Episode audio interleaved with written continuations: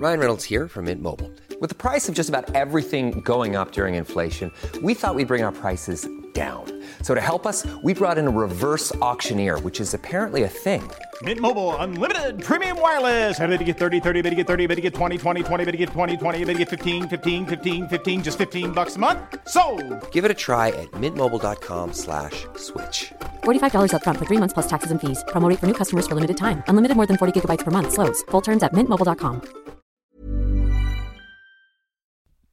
If there's one thing I've gotten comfortable with over the last few seasons of this show, it's this. I know that every single episode we do is probably going to piss people off. At the very least, it's going to make someone uncomfortable, emotional, and upset. That's just the nature of discussing books. Books are deeply, deeply personal, and we have emotions attached to them that no other person on earth can comprehend. Because every story we find, we interact with in unique emotional states. I come to this novel in a capacity that I discuss in the episode, but also in a way I share with all of you after two years of pandemic. So, we're going to talk about sick kids dying.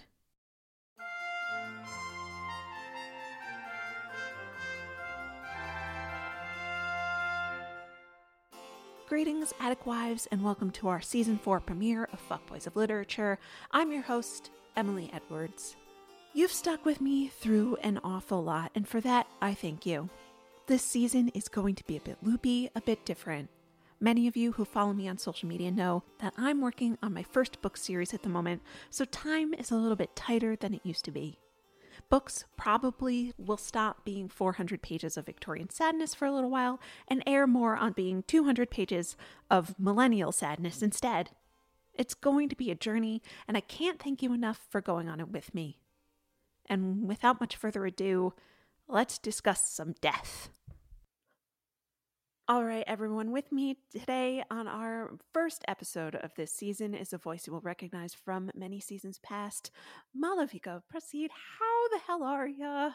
I am doing pretty well, and I am so pumped for this episode. This okay. has been a long time coming. Um, yeah, so this book, I'm so happy we're ta- we're tackling it, and I'm so happy I'm tackling it with you, because you're ten years younger than me. So I am. Your history with this book is way different from my history with this book. Absolutely, absolutely. I read this when it came out, and I was of the age of the characters at that time. Which is perfect. Which is perfect. It's the right way to read this, not as a jaded, angry thirty-six-year-old woman who runs a book podcast about shitty people in literature for a living, because I... I want to be fair to John Green because he is a very good writer. Mm-hmm. I will give him that. This book is a lot to handle. It's a lot. And it, it was weird because like I started reading the book and I had very much my older, older self, like my writer hat on. And I'm like, so many things in the construction of this book just make no sense. None, um, yeah. And There and obviously you can tell a lot more now about when a story is manipulating you or when certain tactics are put into place, and you get that more now than you didn't before. But then I started, I kept going, and I'm like, I'm not the audience for this book right now. I'm I'm twenty-six. I I am no longer in the Y A demographic, but I did remember what I loved about it at seventeen, and I still saw that in this book. Absolutely. Like even though I don't have a history with it, I was really old when this came out. I was I was your age that you are now when this came out. So like I missed every single ripple of pop culture like wave that this made. Um and and you know, I have a different relationship to cancer now. Uh, my dad died of liver cancer four-ish, five-ish years ago. Uh mm-hmm. And you work in oncology, so I'm sure you were like, absolutely not, John Green. This is not correct. like It's so funny, too, because he sets this book in Indianapolis, which is where my company is actually based out of. And I was like, and I'm like, but you're referencing different names of hospitals. That's another thing. I suppose he didn't want to use any actual names of hospitals here. Right. There's a liability thing there. That makes right. sense. But I think medically speaking, the thing that stood out to me the most is where Augustus is like, yeah, then I walked in for a PET scan. And I'm like, you can't walk into a PET scan. Those are scheduled weeks in advance. Those are so expensive. Like those are, you can't just walk in and be like, it's like getting a blood draw. Like that's not how it no. works. But then I'm like, who really cares? Like, yeah, yeah. There are certainly like little hiccupy things where I'm just like, for narrative, like exposition yeah. and convenience, these things happened. Like, right. Uh, you know, uh, it, Hazel just kind of being like, I had fluid drawn from my lungs. And then two days later, I was walking around and I'm like, it is not that fast. That is an no. invasive, terrifying procedure. Yeah, absolutely. I, but it, it, you can, we can nitpick at these things. And obviously the, there are some things that John Green gets really right. I mean, I'm saying this as someone who has not had cancer myself, right. but there are some things he really gets right about teenagers and how teenagers think and how teenagers process grief, and that that emotional core that's still there. Absolutely. I think that's really important because it's funny because I started going through my highlights because I read this on a Kindle like just before we started talking, and so many of the things that I've highlighted are things that I thought were funny at first, and then looking back at them out of context, they are mean. They are the meanest things I've read possibly in a Y A novel ever.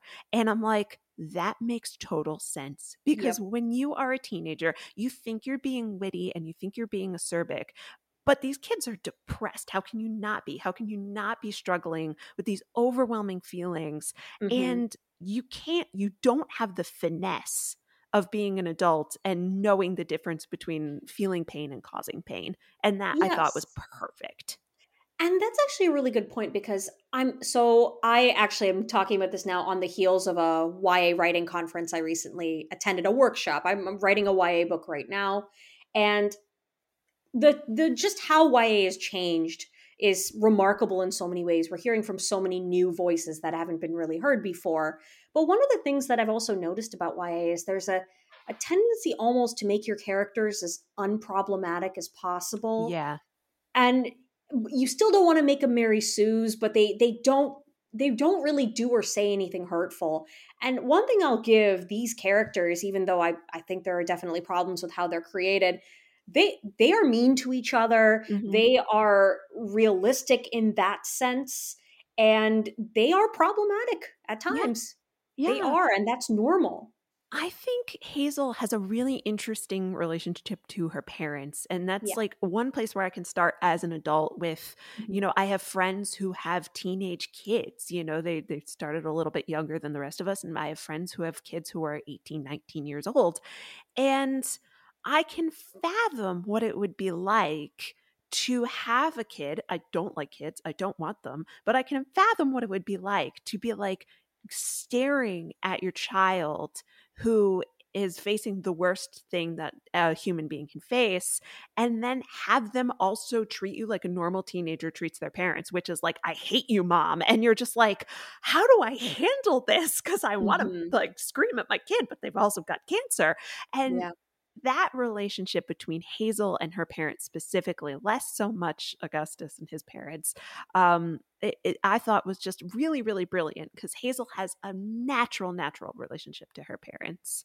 Absolutely. And I think one of the things too that made Hazel's sort of emotional journey so real is that one of her biggest concerns is not her own mortality. I mean, obviously she wants to live, but she's accepted her condition. Yeah. The thing that keeps her up at night is wondering what her parents will do without her. Yeah. And that comes down to that whole book that she's obsessed with, An Imperial Inflection. She she doesn't know, want to know what happened to Anna. She has come to terms with that. She wants to know what happened to the hamster, what happened to Anna's mom and the Dutch tulip guy.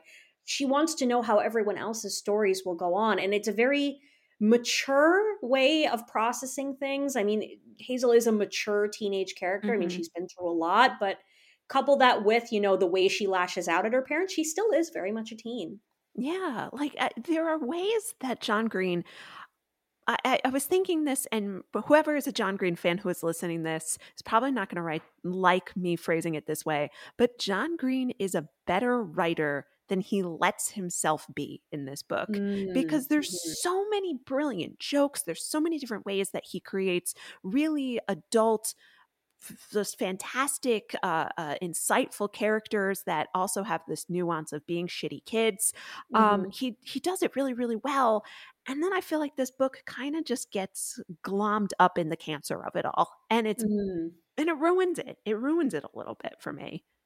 Yeah, I, I can see that. To me, what was kind of glomming it up, so to speak, was just the choice to put some of the monologues into dialogue. You know, there, there are these long monologues in this book that read very deep when you're a teen, you know, the, mm-hmm. the Oblivion stuff and all yeah. of that. And it's like reading that as spoken dialogue between two people, I'm like, this is amateur hour. Yeah. I would believe it so much more if this is just what they were thinking and if it was processed as thoughts and not as dialogue. Exactly. And as a writer or someone aspiring to be a writer, that just stood out at me as just, you know, you don't have to put that all in dialogue for teens to understand it. Yeah. It could have been a journal entry. It could have been like something she does like anonymously on social media, or like when I was a teenager, I had live journal and stuff like that where you she could have just thought it, you know, exactly. sitting and think she sits on her swing set and thinks about it. I mm-hmm. mean, that I feel like would make so much more sense. And yeah. there's a lot of introspection in this book, but then sometimes it's like, let me give you a to be or not to be here in the middle of the book. And I'm like, what? Yeah. Yeah. And like even, every teenager does know that when they're doing their best sardonic Oscar Wilde bullshit to every adult in their life and in, and the flexing that they do in front of other kids, mm-hmm. like, you know, in the end, you're not as smart as you make yourself out to be because you're doing it because yeah. you're scared shitless. Mm-hmm. And the fact that some of these kids never actually get called out on being sardonic Oscar Wilde wannabes, like by other people, like yeah. it's a little bit it's a little bit unrealistic. Like there's a yeah. ribbing culture amongst teenagers of just being like, oh, this one's being a prick. Like, let's knock him back down to size. And it doesn't really happen all that much. Yeah. Yeah. I think it's sort of this unspoken hierarchy of like, this person is sicker than me. I don't want to pick on them. But then they all kind of pick on each other. And I mean, I accept it within the group of them. You have Isaac, Gus, and Hazel, and them constantly kind of going at each other. I'd accept that if there seemed to be a bit more back and forth, but it just seemed at any given point, one was the butt of the jokes and the others weren't. I don't know. Right, right. Hey, everyone. I've been on the go recently. Phoenix, Kansas City, Chicago. If you're like me and have a home but aren't always at home, you have an Airbnb. Hosting your home or a spare room is a very practical side hustle. If you live in a big game town, you can Airbnb your place for fans to stay in. Your home might be worth more than you think.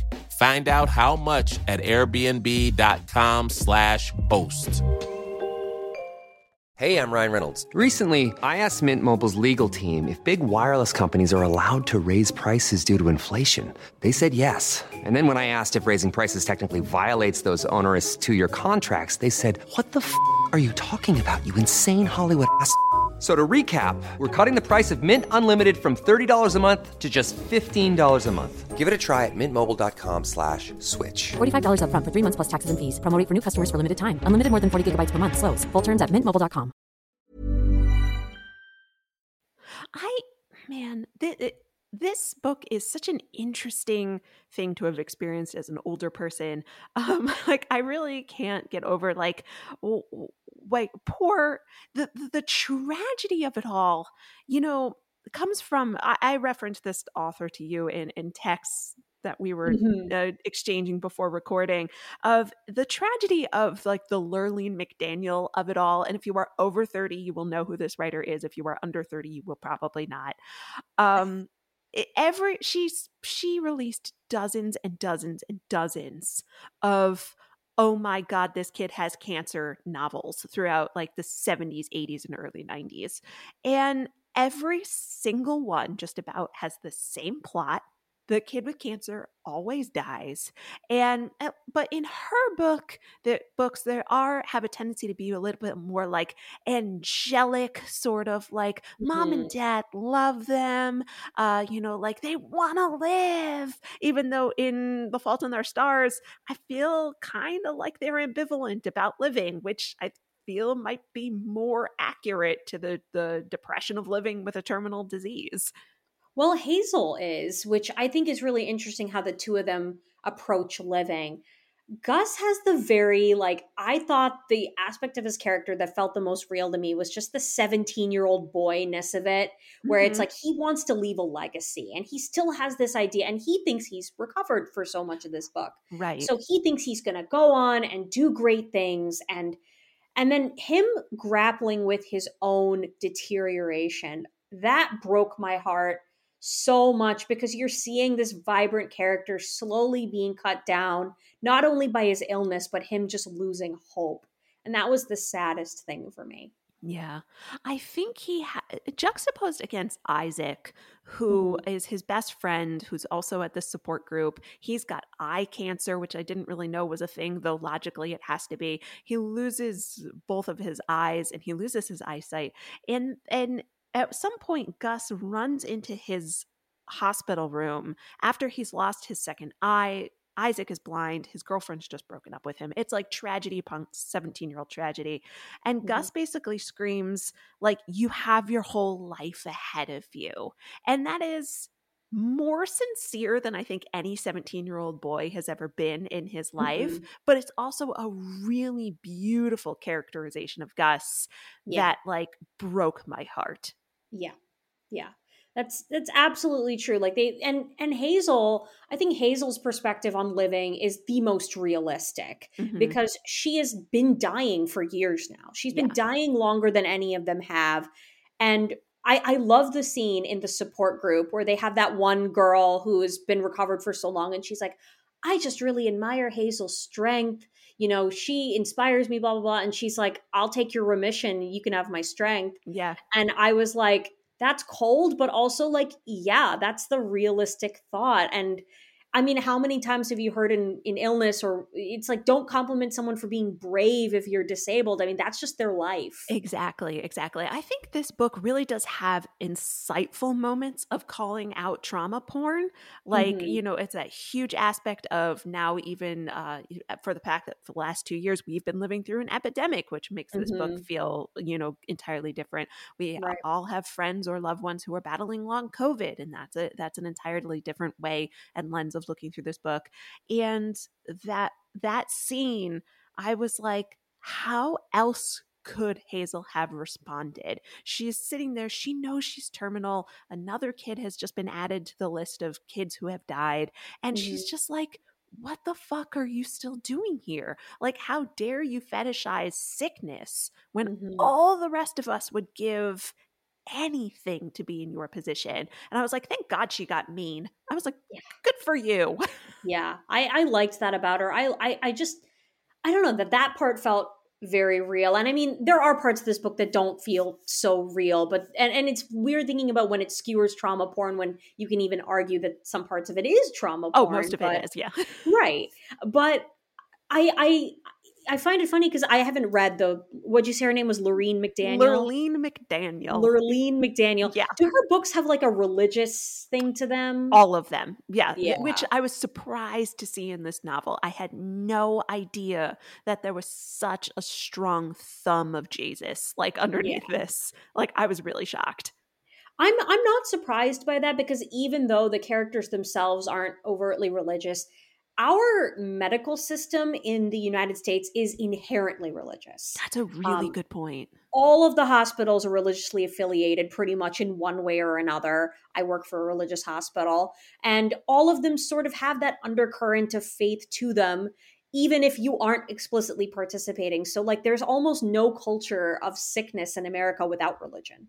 That's a really good point. You know, like uh, my entire family is atheist. And when my dad was dying, you know, we were at Yale New Haven, which is not a religiously affiliated hospital. And even they could not grasp that my dad like wasn't like champing at the bit to see a priest or something like that. Mm-hmm. And they were like, what? They had no idea what to do. They kept asking. And we were like, we're actually more insulted that you keep asking. asking than the fact that you asked once. Like, it's fine for you to ask once. How the hell yeah. would you know? The fact that you like really can't believe that my dad doesn't want to talk to a religious person is is really mm-hmm. mind-boggling for a, a group of like really annoying atheist adults. Like, why do you keep asking? Right, and, right. And it was really surprising to me that like um, Gus's parents were deeply religious. um, you know, they, they say like, oh, we thank God that Hazel is here. Let us pray about things. You know, the, the funeral is taking place mm-hmm. in a church. Um, and, and I was really just genuinely surprised that John Green either like didn't have the narrator kind of like scoff at it or wonder about it, or, you know, they have an entire mm-hmm. like little come to Jesus chat on a date while like, what do you think happens after we die? Do you think there's a heaven? And I'm like, I, you have to be pretty religious to launch those conversations with people. Yeah. Yeah. And it's like, I mean, I can chalk it up to sickness culture. This is also the Midwest. Like, that's just kind of, as a Midwest native, that's just kind of how it is, even if you're, I'm not Christian, but like, that's just kind of culture that people are in. And I thought Gus's parents were really interesting, especially reading them now, in the sense that they're like live, laugh, love characters. Like when they had those affirmations, I was like, that's before all the live, laugh, j- love jokes came yeah. out.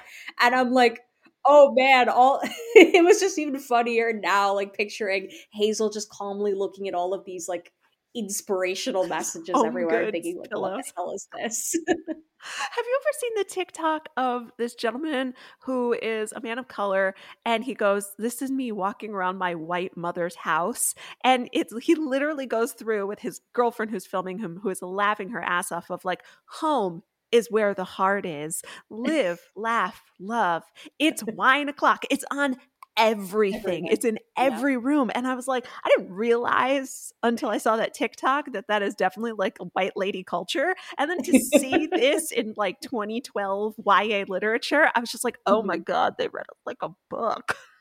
Yeah. I'm like, that was a little ahead of its time. Yeah. But yeah, I, I found that really funny. I, I, I think Gus in relation to his parents is interesting because we don't get to see Gus kind of with his parents alone. Like we, we follow Hazel. Yeah. This isn't a dual perspective novel, so we don't really know Gus's context other than hot boy of Hazel's dreams, pretty much. Right. And he was, let me just say, as a seventeen year old, this is where I have to bring in like my personal thing with this book. As I mentioned, I was ne- I have never been sick. I am very thankful for that. But the scene where they are in the plane and Gus is asking Hazel to read something and she recites Prufrock, mm-hmm. which when I was seventeen was my favorite poem. Same. And the scene where you read, she reads Prufrock and then Gus tells her, I love you. I, I think that was the extent of all I thought romance could ever be. When I was seventeen years old and pretentious as hell with no friends. I'm yep. like, that's all I want in life. Yep. Yep. Yep. And John Green, you know, pretentious bookish people with no friends need love too. Yeah. And thankfully, John Green wrote that book for me and I needed that at seventeen. And he's a jock too. And it's supposed yes. to be, you know, I'm pretty tall for a lady. I'm like five ten. So she's just, you know, like the fact that he's like a basketball player and hunky and loves her poetry and is going to read like this stupid pretentious novel that she's obsessed with. And he... and- And I'm just like, oh my God, he was like plucked out of everybody's like wishes, hopes, and dreams for a high school fantasy. Yeah. Yeah. But at the same time, he still has some of that like seventeen-year-old fuckboy behavior. Like when he takes her to the movies, like, we're going to watch V for Vendetta right yeah. now. And she's like, she's thinking like, it was fine. It's a boy movie. Why do boys expect us to like boy movies? We don't expect them to like girl movies. And I'm like, that's such a simple sentence. But I'm like, oh yeah, that's a good point. Yeah, I have that highlighted literally right in front of me. I thought it was one of the best lines in the book. Also, it really is. Uh, oh God, what is this? I stayed up pretty late that night reading The Price of Dawn. Spoiler alert, The Price of Dawn is blood. And I'm just like, that's a brilliant joke. It's a great joke about this stupid video game novel that he insists on her reading. I just thought that the exchanging of books, like that, that's that's adorable. Like he he gets interested in her book and he wants to get to know her. He's so earnest. He yeah. really is. Yeah, in a way that I think sixteen-year-old boys, seventeen-year-old boys don't get credit for. Like mm-hmm. being around teenage boys is it's such an interesting uh, journey of emotion for a grown adult feminist woman, where you watch them be like absolutely disgusting animals, and then they can also just be like the most sincere and adorable creatures on earth. And as always, If you'd like to hear the remainder of this episode, please head on over to patreon.com slash fuckboysoflit, that's B O I S, and subscribe for as little as a dollar a month. You'll have access to the rest of this show and dozens of episodes of our previous seasons. That measly twenty-five cents per episode helps keep this show running, so if we've tickled you even just a little, please consider joining. The link to our Patreon is in the show notes. We'll be back next week with more Fuckboys of Lit. I'm your host, Emily Edwards, and have a good one.